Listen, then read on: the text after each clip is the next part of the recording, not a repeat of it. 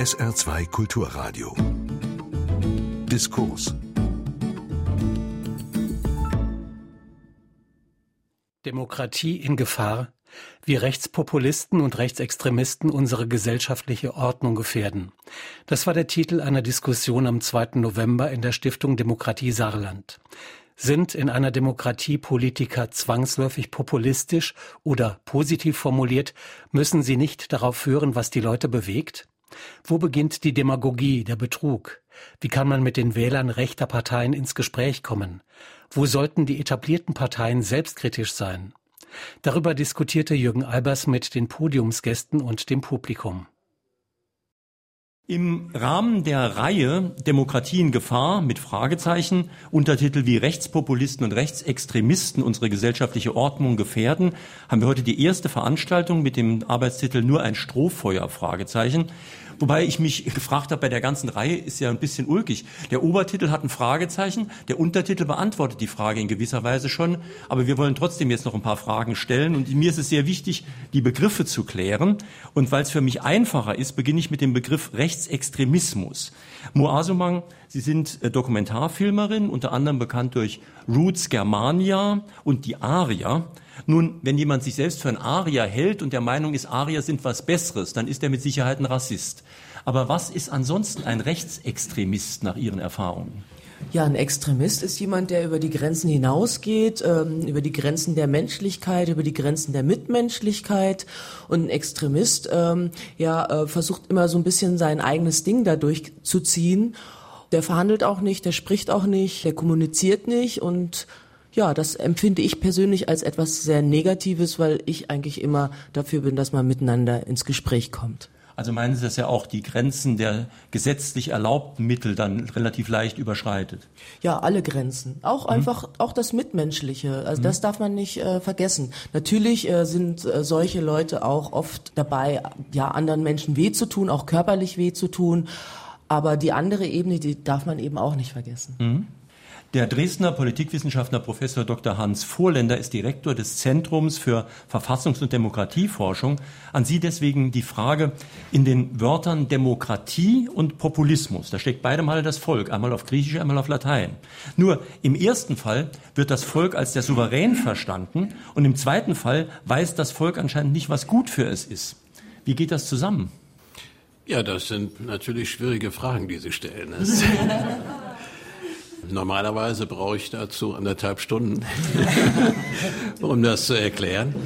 Der Populismus ist natürlich der Demokratie schon mal eingeschrieben. Das heißt, äh, die Demokratie beruft sich auf die Souveränität des Volkes. Und der Populismus ist eine Bewegung, die das Volk stärker zu Gehör bringen will, als die Demokratie es vielleicht vorsieht.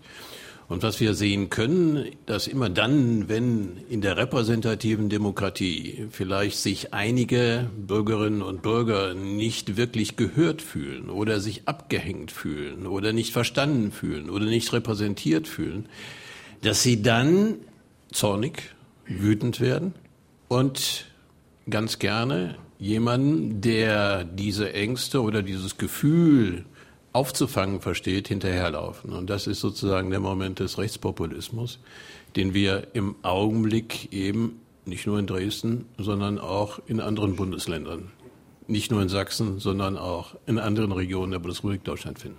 Ähm, kleine Nachfrage. Sie haben gesagt, jemand, der glaubt, nicht genügend Gehör zu finden.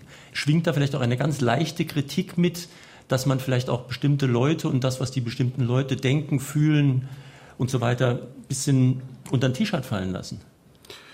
Ja, das muss man dann konzidieren, wenn man sieht, was die Leute sagen in Befragungen und warum sie beispielsweise AfD wählen. Viele derjenigen, die zuletzt in Baden-Württemberg, Rheinland-Pfalz, äh, Mecklenburg-Vorpommern oder früher schon in Sachsen AfD gewählt haben, sagen, dass sie den etablierten Parteien einen Denkzettel verpassen wollen.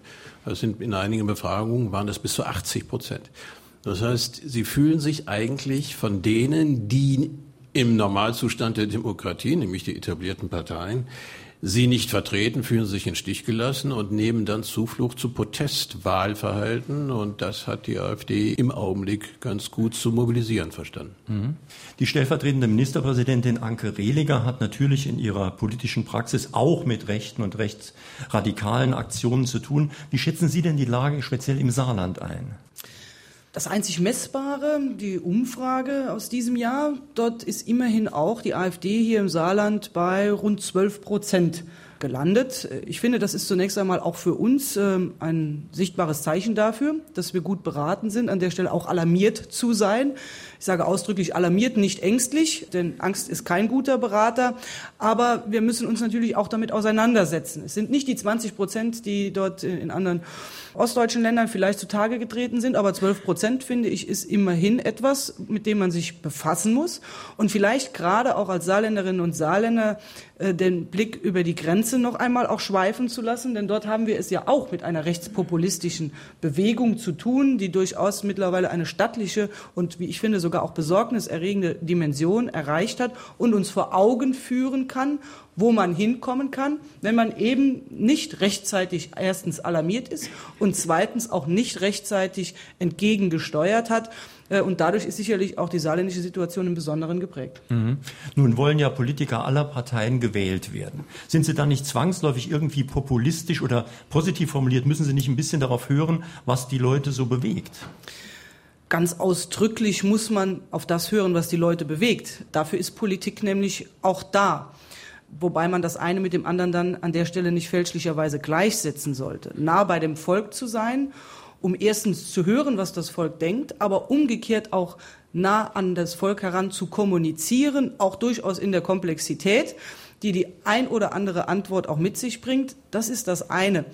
Aber Populismus ist ja äh, in weiten Teilen durchaus auch anders definiert, indem man eben nicht differenziert antwortet, äh, die Komplexität eben nicht aufnimmt und vor allem auch im Grunde genommen keinen wirklichen Wesenskern hat, äh, auch nicht in seiner inhaltlichen Ausrichtung, bisweilen sogar beliebig argumentiert oder auswechselbar auch argumentiert und im Grunde genommen immer davon lebt, dass es ein ausgeprägtes Oben und Unten gibt und man als Populist, der man dann auch ist, vor allem immer gegen das Oben anarbeitet, gegen die vermeintlich etablierten Parteien, gegen die vermeintlichen Eliten, gegen auch Institutionen.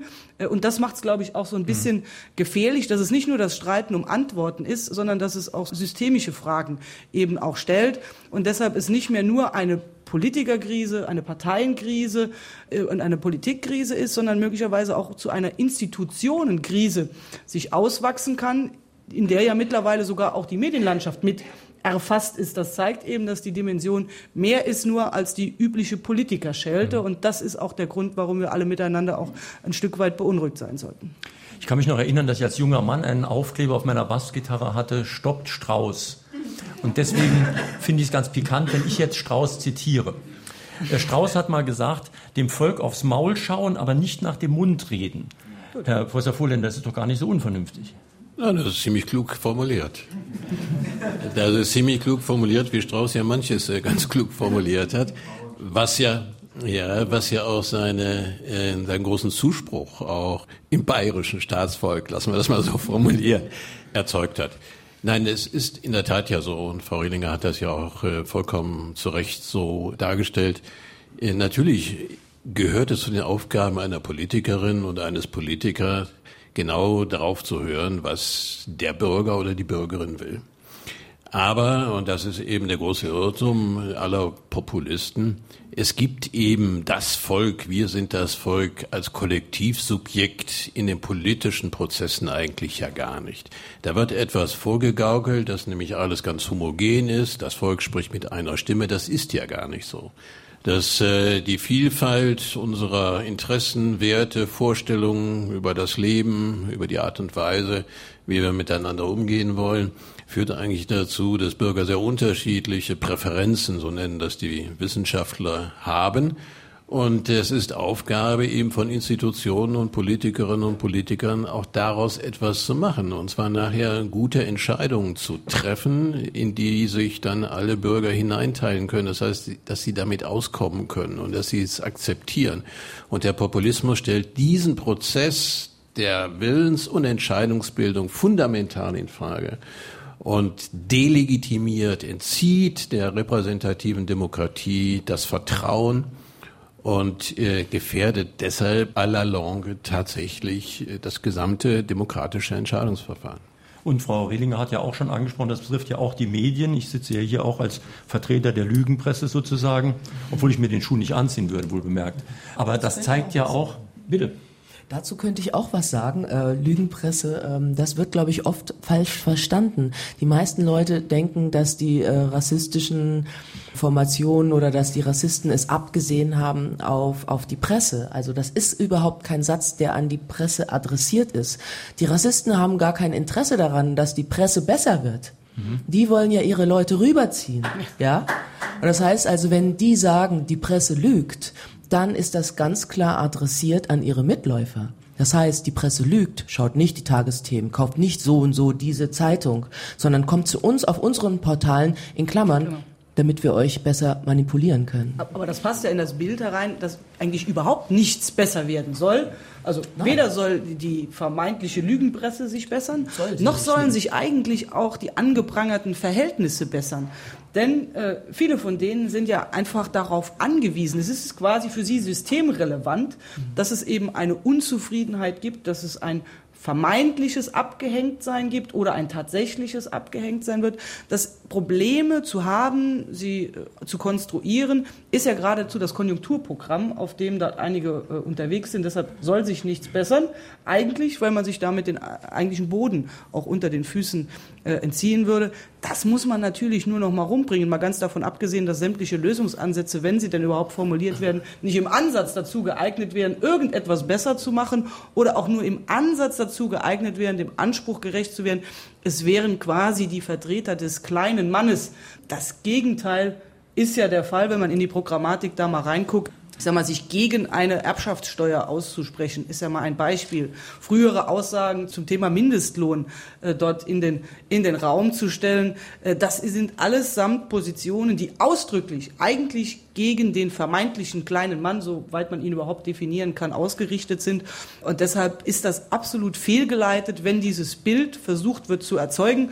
Und es ist erst recht fehlgeleitet, wenn die Menschen daran glauben, dass ihnen in irgendeiner Art und Weise dadurch geholfen würde. Man darf ja in dem Zusammenhang auch daran erinnern, dass die AfD in den Ursprüngen von neoliberalen Professoren ja. gegründet worden ist.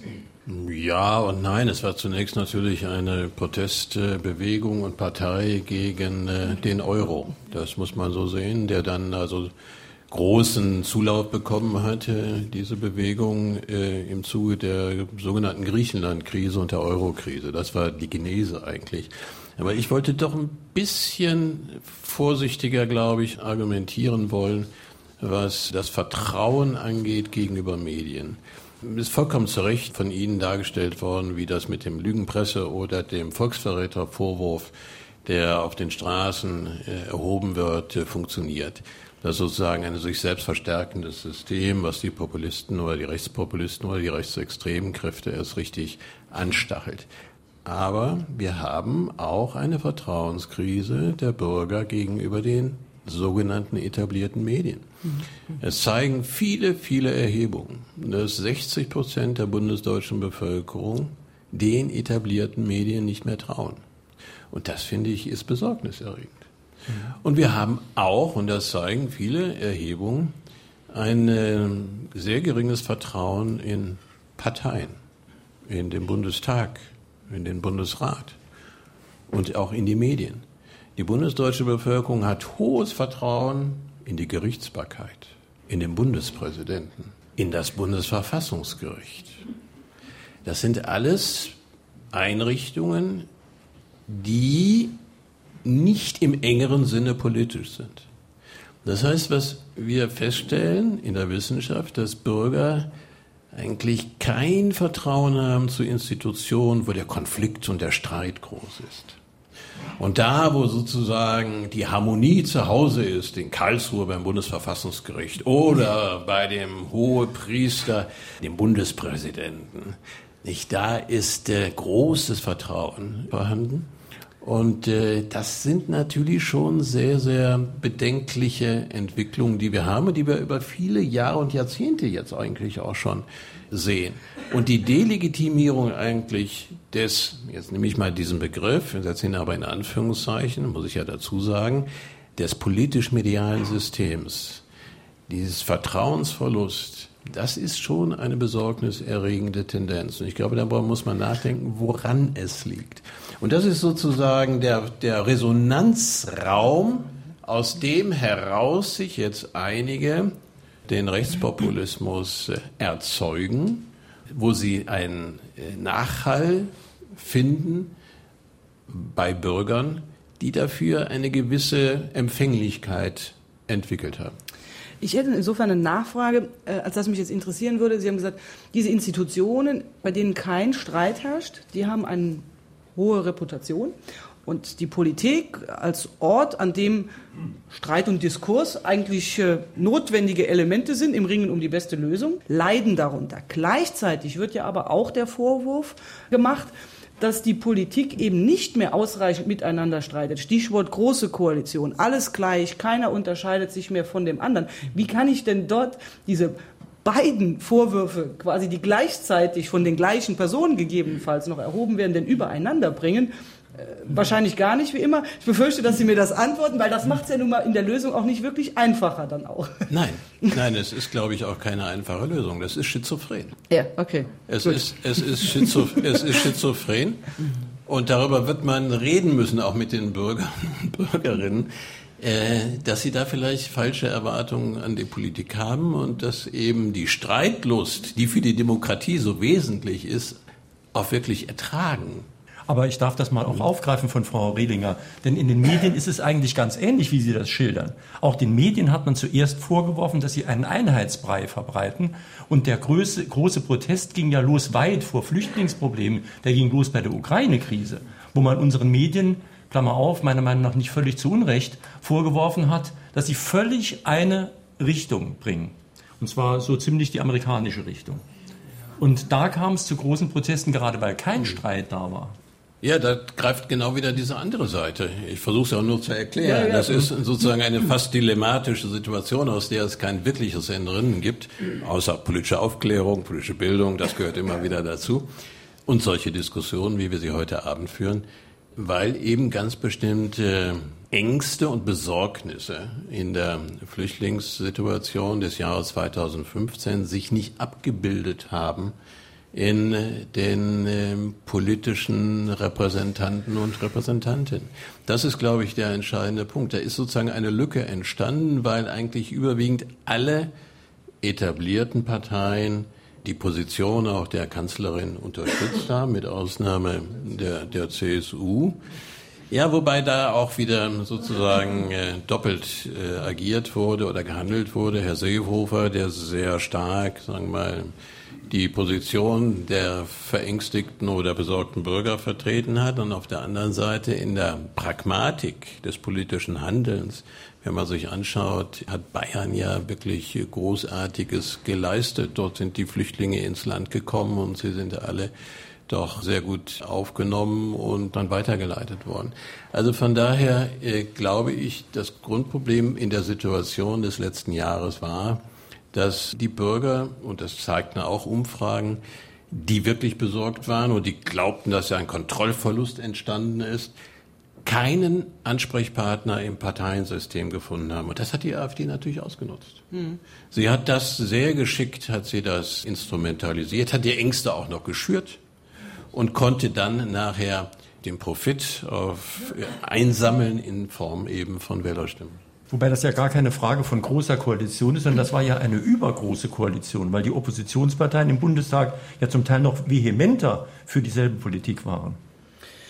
Ja, in der Tat. Sag mal, in dieser Frage gab es eben ja auch eine gesellschaftlichen Grundkonsens. Und man muss ja auch noch mal sagen, äh, bei aller Sensibilität über das, was aus dieser AfD-Bewegung entstehen kann oder sich verstetigen kann, muss man immer noch mal jetzt auch mit Blick aus saarländischer Sicht heraus sagen, 12 Prozent sind 12 Prozent. Die ganz überwiegende Mehrheit der Saarländerinnen und Saarländer lehnt das ja offenkundig ab und steht hinter einem anderen Kurs. Und wir haben ja auch eine große Welle der Hilfsbereitschaft auch erlebt. Nichtsdestotrotz, finde ich, sind 12 Prozent immer noch 12 Prozent zu viel. Bei allem Verständnis auch für Enttäuschungen, für, für ein Nicht-Gehört-Sein als Gefühl bei den Bürgerinnen äh, und Bürgern. Äh, und dass das auch zum Ausdruck gebracht wird in einer Demokratie, dafür habe ich auch ganz großes Verständnis dafür. Wo ich aber finde, wo es schwierig wird, ist, wenn diese Grenzüberschreitung inhaltlich stattfindet.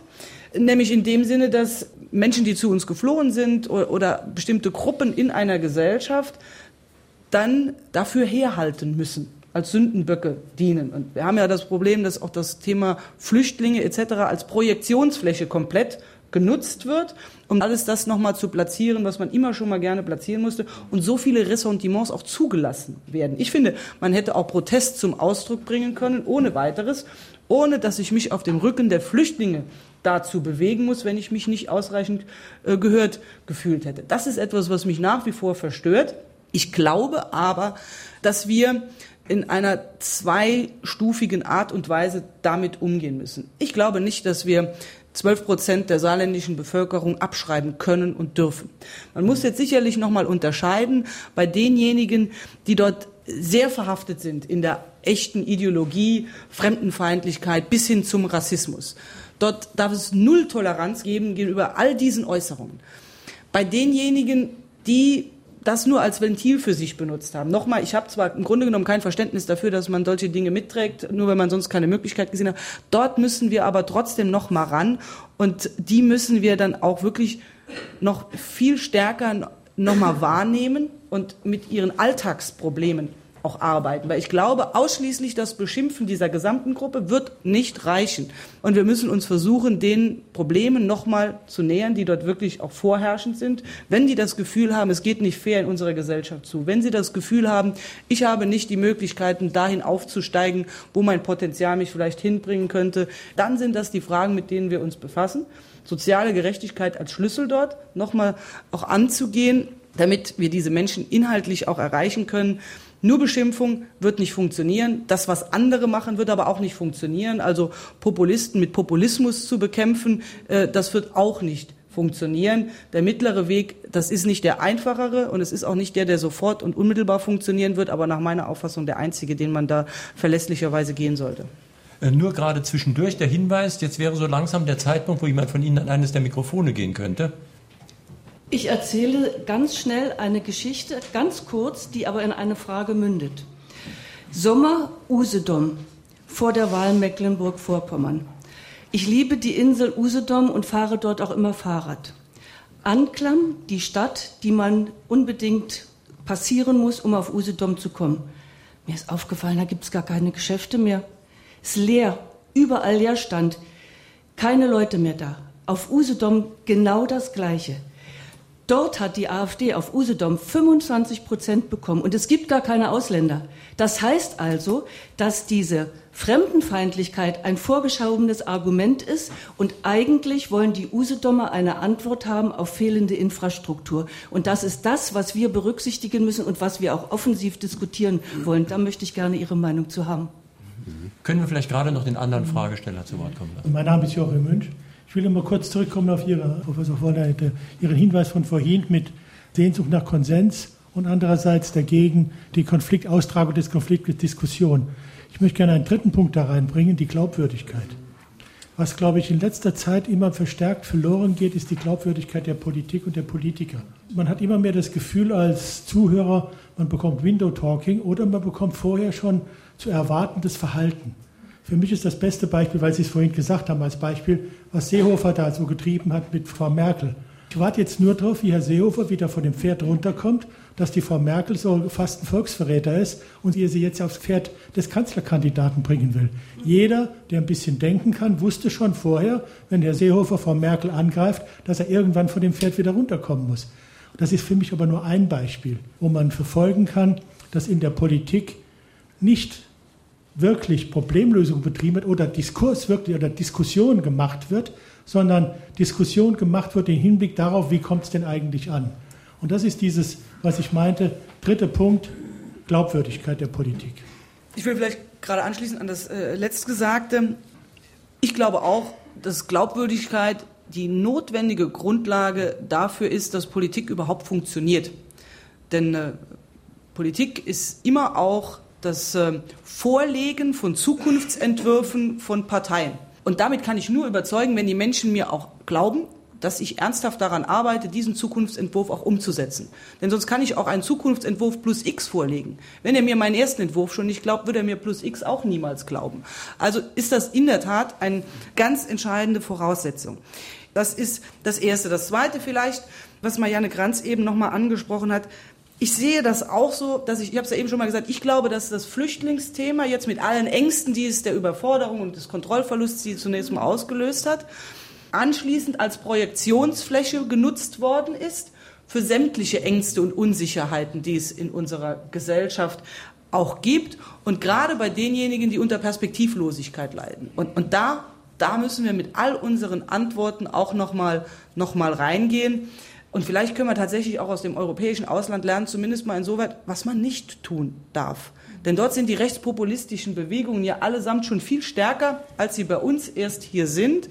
Vielleicht hat die deutsche Geschichte, die wir haben, die mit Rechtsextremismus und, und nationalsozialistischen Ausprägungen im Parteienspektrum ja immer noch eine gewisse Sensibilität, Gott sei Dank, mit sich gebracht hat, dazu geführt, dass diese Entwicklung so spät erst eingetreten ist aber das, was jetzt kommt, ist viel gefährlicher, nochmal in der Ausbreitung, als das, was zumindest in der Dimension, was nationalsozialistische Parteien bisher gebracht haben. Denn dort gibt es immer noch eine natürliche Abscheu äh, in Deutschland.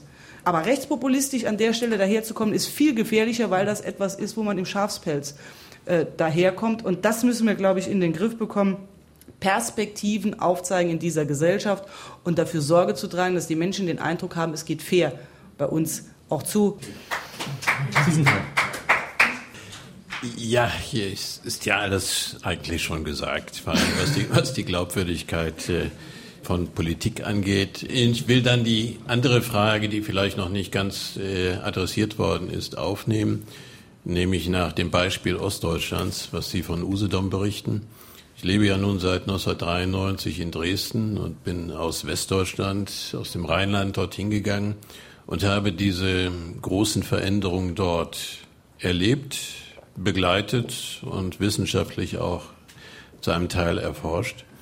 Und äh, ich glaube, dass es eine richtige Beobachtung ist und die es, glaube ich, auch ähm, erforderlich macht, äh, nicht generell über Ostdeutschland als ein Land der Rassisten und Fremdenfeinde zu sprechen.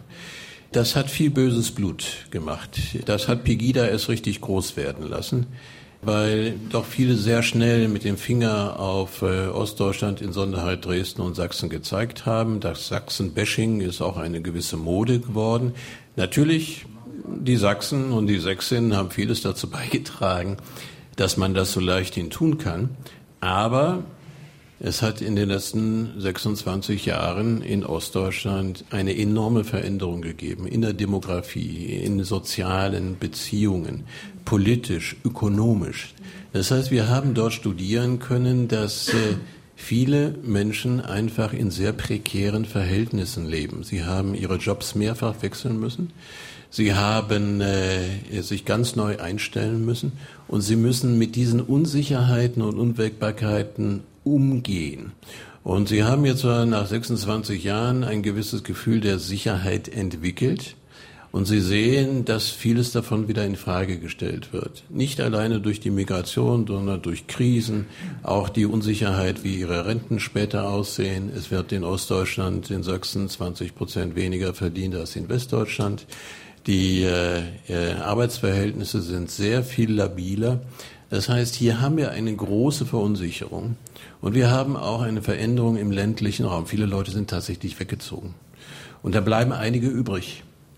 Und äh, diese äh, sind dann natürlich sehr geeignet, in solchen Versuchungen, wie sie rechtspopulistische oder rechtsextreme Gruppierungen anbieten, hinterherzulaufen. Und in diese Leerstellen, die zum Teil auf dem Lande auch sind, sind eben auch rechtsextremistische Gruppierungen hineingestoßen. Die NPD hat das gemacht, die jungen Kameradschaften, die haben die Clubs gemacht, die die etablierten Parteien mit ihren Jugendorganisationen nicht geschafft haben. Und das ist in Anklam ganz deutlich so, wo es ja eine feste Nazi-Szene gibt. Und das gibt es in Ostsachsen eben auch in der Lausitz.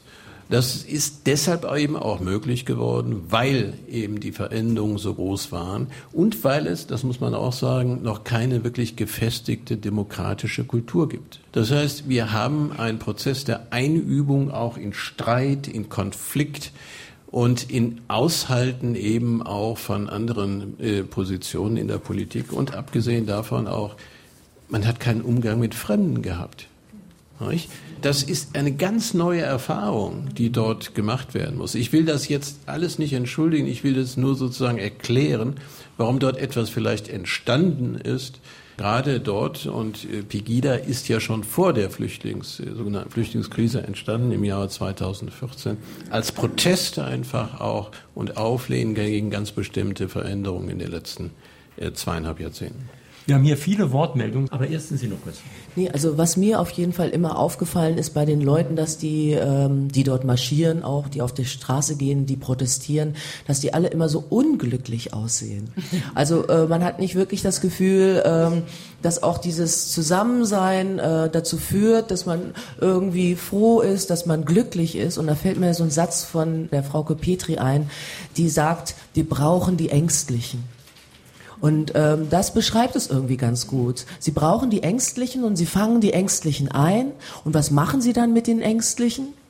Sie halten sie in der Angst. Und das, dass das den Menschen nicht auffällt, also dass sie eben in dieser, in dieser Angst gehalten werden und dass sie da ähm, nicht wieder rauskommen. Denn das Normalste, was, was schon jedes kleine Kind eigentlich weiß, äh, wenn man eine ängstliche Freundin hat, dann nimmt man die in den Arm, dann versucht man mit der zu reden. Also man versucht auf jeden Fall dem Menschen, der Angst hat, immer zu helfen, um nicht noch zu sagen, oh, du hast Höhenangst, klasse, super, finde ich, bleib dabei, es ist wirklich klasse. Du hast, dein, hast Angst, deinen Job zu verlieren. Ja klar, du wirst auch deinen Job verlieren. Und so argumentieren ja die Populisten. Und ich finde das so traurig, dass die Leute da mitmarschieren und gar nicht merken, wie sie eigentlich verwelken, wie sie immer trauriger werden. Und nach, nach so einer Demonstration gehen die nach Hause und sind total frustriert. Und ich glaube, es ist super wichtig, dass wir mit diesen Leuten ins Gespräch kommen und sie darüber auch mal aufklären. Thema AfD. Ich glaube, man hat vergessen, dass vor einigen Jahren Frau Merkel immer nur das Wort im Mund hatte, es ist alternativlos. Und da ist Herr Luke, seinerzeit, der die AfD gegründet hat, hingegangen und hat gesagt, gut, wenn Frau Merkel sagt, das ist alles alternativlos, dann muss es eine Alternative für Deutschland geben. Punkt A. Ihre 12 Prozent AfD-Anhänger im Saarland. Ich bin vorige Woche vom Römerkastell zu Fuß durch Breebach gegangen. Wenn Sie da durchgehen, das ist eine Brutstätte für die AfD. Trostloser kann etwas gar nicht sein. Da ist nichts mehr. Das ist eine Industriebrake, und jetzt komme ich zu den wichtigen Punkten. Warum sprechen die Parteien und weigern sich, also die alteingesessenen Parteien, mit der AfD zu sprechen? Und der zweite Punkt, wie sieht Demokratie in der digitalen Arbeitswelt aus? Da hätte ich gerne Antwort drauf. Erst noch Ihre Frage. Meine erste Frage ist, äh, wir sprechen hier über die Ängste von Rechtsextremismus, Zuwachs und so weiter und so fort. Ich glaube, wir müssen es hier feststellen, wer die Schuldigen sind, dass sie so groß geworden sind und welche Lösungen müssen wir finden. Darüber muss hier deutlich gesprochen werden. Ich verstehe eins nicht. Man sagt ja, also die Politik bereut es, die Politik will das und das machen, aber das hören wir ja seit Jahren. Und eine Sache verstehe ich absolut nicht. Bei AfD sind Migranten, das ist verheerend meine Damen und Herren. Aber ich kann Ihnen auch einen Grund von vielen Gründen sagen. Die etablierten Parteien haben uns jahrelang versprochen, Wahlrecht, kommunales Wahlrecht. Jetzt haben wir in Berlin eine große Koalition. Keine von den beteiligten Parteien reden über das Wahlrecht. Also, man hat uns aber lange, lange versprochen, Wahlrecht. Ja, ja, seit 50 Jahren. Und wo ist denn das? Ich glaube, die große Verantwortung in diesem Problem hat die Politik und die Politik sollte auch ehrlich und offen sein. Und das vermissen viele Bürgerinnen und Bürger. Deswegen wählen sie die AfD. Sollte da die Politik zuerst darauf antworten? Ich versuche es mal. Was das Thema Alternativlosigkeit angeht, habe ich meins dazu gesagt, ja, ich halte das auch für falsch. Äh, einfach zu behaupten, es sei alternativlos, was man immer noch mal tut. Manches mag zwangsläufig in einer bestimmten Argumentation sein. Das ist aber was anderes als alternativlos. Trostlosigkeit und Perspektive geben. Ja, da, da sind wir eben schon mal gewesen, ob am Römerkastell oder wo auch, auch immer. Das ist das, das Aufstiegsthema. Ich habe eine Chance, mich anzustrengen. Wir haben die Frage auch zu klären, wie viel ist uns denn unsere Umwelt im Umfeld auch, auch wert? Wie viel Geld haben wir äh, zur Verfügung? Das ist auch eine Frage, wie viel Geld hat der Staat zur Verfügung und wofür gibt er es aus? Und wer sozusagen wird auch herangezogen, um das Geld, das der Staat dann ausgeben soll, auch im Sinne von Steuern und Steuergerechtigkeit zu zahlen. Ich glaube, dass wir viele Debatten in der Vergangenheit unter dem erstgenannten Stichwort, wir wollen nicht mehr miteinander streiten und machen vieles gleicher, nicht mehr so geführt haben, wie wir sie führen müssten. Verteilungsgerechtigkeit in der Gesellschaft. Mhm. Wenn man das in den, Wort, in den Mund genommen hat, ist man sofort mit einer Neiddebatte gleichgesetzt worden und es durfte keiner mehr sagen.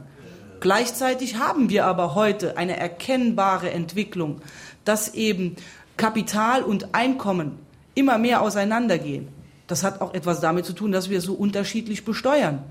Wenn wir daran etwas ändern wollen, dann sollen wir das sagen, im Sinne von Verteilungsgerechtigkeit. Wenn die Menschen den Eindruck haben, dass der Satz vorbehaltlos stimmt, mit meiner Hände Arbeit kann ich es in diesem Land zu nichts mehr bringen, dann ist das frustrierend für diese Menschen und dann sind das vielleicht auch Menschen, die am ehesten geneigt sind, irgendjemandem hinterherzulaufen, der mit vermeintlich einfachen Lösungen auch kommt. Ich glaube, diese Debatten muss man wieder sehr viel deutlicher führen, und zwar im Sinne von Alternativen und nicht im Sinne von mangelnder Alternativen.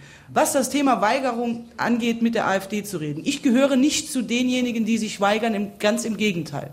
Wenn wir sagen, wir müssen sie stellen, ja, dann müssen wir das auch tun. Und zwar nicht aus Angst, wir hier alle miteinander, die uns einig sind und dann auch laut rufen, sondern von mir aus auch in einem Podium. Ich habe schon erklärt, ich setze mich auch mit denen dorthin. Das macht mir keinen Spaß.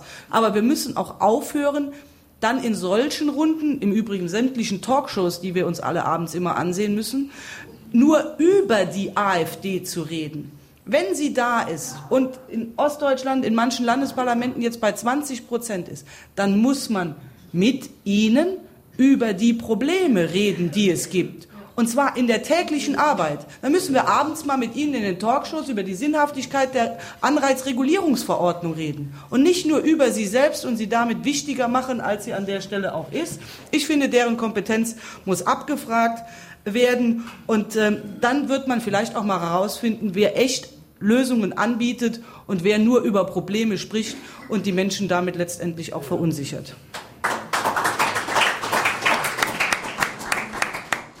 Eine Anmerkung von mir noch, was äh, Marianne Kranz eben auch gesagt hat. Ich glaube, wir ernten jetzt, was wir lange Zeit gesät haben im Zeitalter des Neoliberalismus. Übrigens, diese Alternativlosigkeit hatte ja alle Parteien erfasst. Es war ja nicht nur Frau Merkel, die das geprägt hat. Äh, es war auch meine Partei, die mit Basta reagiert hat und gesagt hat, diese Politik ist alternativlos das Ende des Liedes war eigentlich Staatsrückbau, und zwar kollektiver Staatsrückbau. Das war zeitlang sehr en vogue, ist es bis heute noch teilweise en vogue durch die Schuldenbremse, dass wir immer mehr Staat zurückbauen müssen. Dann hat man die Demografie äh, genommen. Ja, wir werden ja auch immer weniger, dann brauchen wir ja auch immer wieder immer weniger Staat. Ich glaube, das ist eine sehr fatale Entwicklung und dass diese Räume, aus denen sich der Staat zurückzieht, wie jetzt in Usedom passiert oder äh, kurz nach der Wende auch äh, in weiten Teilen Ostdeutschlands, passiert. Dass andere in diese Räume eindringen, ja, und sie für sich vereinnahmen, ist ja verständlich und dass das Rechtsextreme machen, ist halt insbesondere im Osten ganz schlimm. Mhm. Zu meiner Frage an die Medienvertreterin, ich darf Frau Asemang jetzt auch als Medienfrau in dieser Runde äh, mal fragen, sind wir eigentlich vorbereitet auf diese Mediengesellschaft, in der wir leben? Das, was ich erlebe tagtäglich im Social Network, ist eigentlich, dass die Leute überhaupt gar nicht mehr differenzieren können, was sind eigentlich echte Nachrichten Ja, und was sind gefälschte Nachrichten? So, ich verzweifle dann daran. Ich, ich sage immer, jetzt guck doch mal, wer steckt hinter dieser Internetseite. Ich glaube, wir sind schwuppdiwupp in so, so Multimedia-Gesellschaft reingekommen mit riesengroßen Social Networks und keiner war äh, bereit dafür. Weder die Kinder noch die, die älteren Menschen, die so etwas nutzen, sind wir eigentlich darauf vorbereitet und wenn nicht, was können wir dafür tun? Mhm. Frau Asumang war direkt angesprochen. Wenn ich an Medien denke, wenn ich an Social Media denke, dann äh, kommt mir eigentlich in den Sinn, dass wir es verlernt haben, wirklich zu hinterfragen. Ich glaube, es geht ums Hinterfragen. Und ich finde das unglaublich, dass ich in 2016 mit einem Film, die Aria heißt ja, durch die Gegendtinge in Schulen gehe und den Schülern dort erklären muss, dass die Deutschen keine Arier sind. Das steht zum Beispiel nicht in den Büchern. Das wurde auch nicht in den Medien gesagt. Das ist jetzt nur ein ganz kleines Beispiel, aber es gibt viele, viele Beispiele, wo Sachen einfach, die von Rassisten da rausgeschossen wurden, einfach nicht hinterfragt wurden. Und oft werden solche Dinge auch noch von den Medien breitgetreten.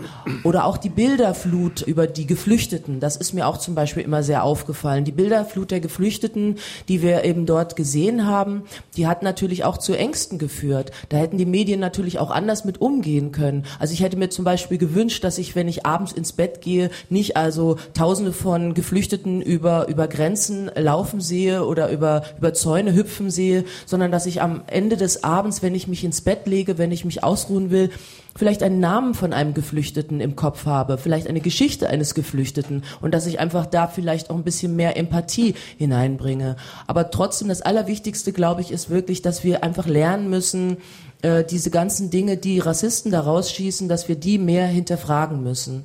Und dass wir auch ähm, den Medien auch manchmal auf den Zahn fühlen müssen, die ähm, muss ich leider sagen, denen auch ein bisschen in die Hände spielen.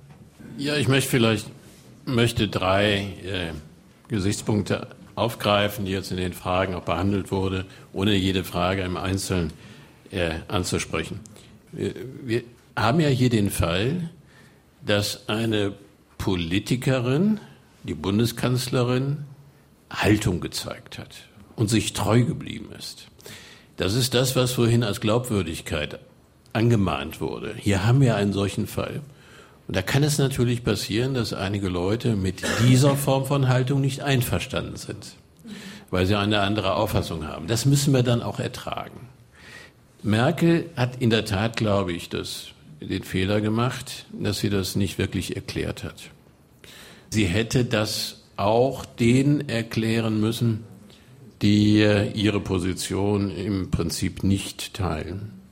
Und sie hätte, und das gilt für Sie wie vielleicht für die Landesregierung, die ja natürlich auch äh, zunächst einmal überrascht waren durch die große Zahl der Zuwanderer, die hätten natürlich die eine oder andere äh, auch administrative, also verwaltungsmäßige Reaktion anders gestalten können. Also es gibt viele Fälle, wo Menschen äh, in kleinen Orten, ich habe das auch in Sachsen gesehen, wo 700 Menschen wohnen, wo gerade ein großes Gebäude frei war.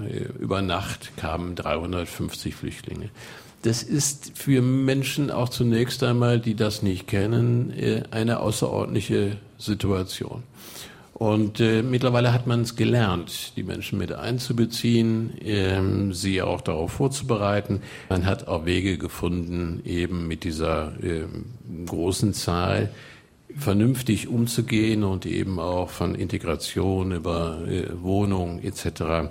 in den Kommunen es so zu gestalten, dass andere Bürger sich nicht zurückgesetzt fühlen. Das Zweite, wir müssen aufpassen, dass wir nicht weiter das Maß an sozialer Ungleichheit, das es bei uns in Deutschland auch gibt, obwohl Deutschland ein prosperierendes, wirtschaftsstarkes Land ist, dass wir dieses Maß an sozialer Ungleichheit nicht noch erhöhen.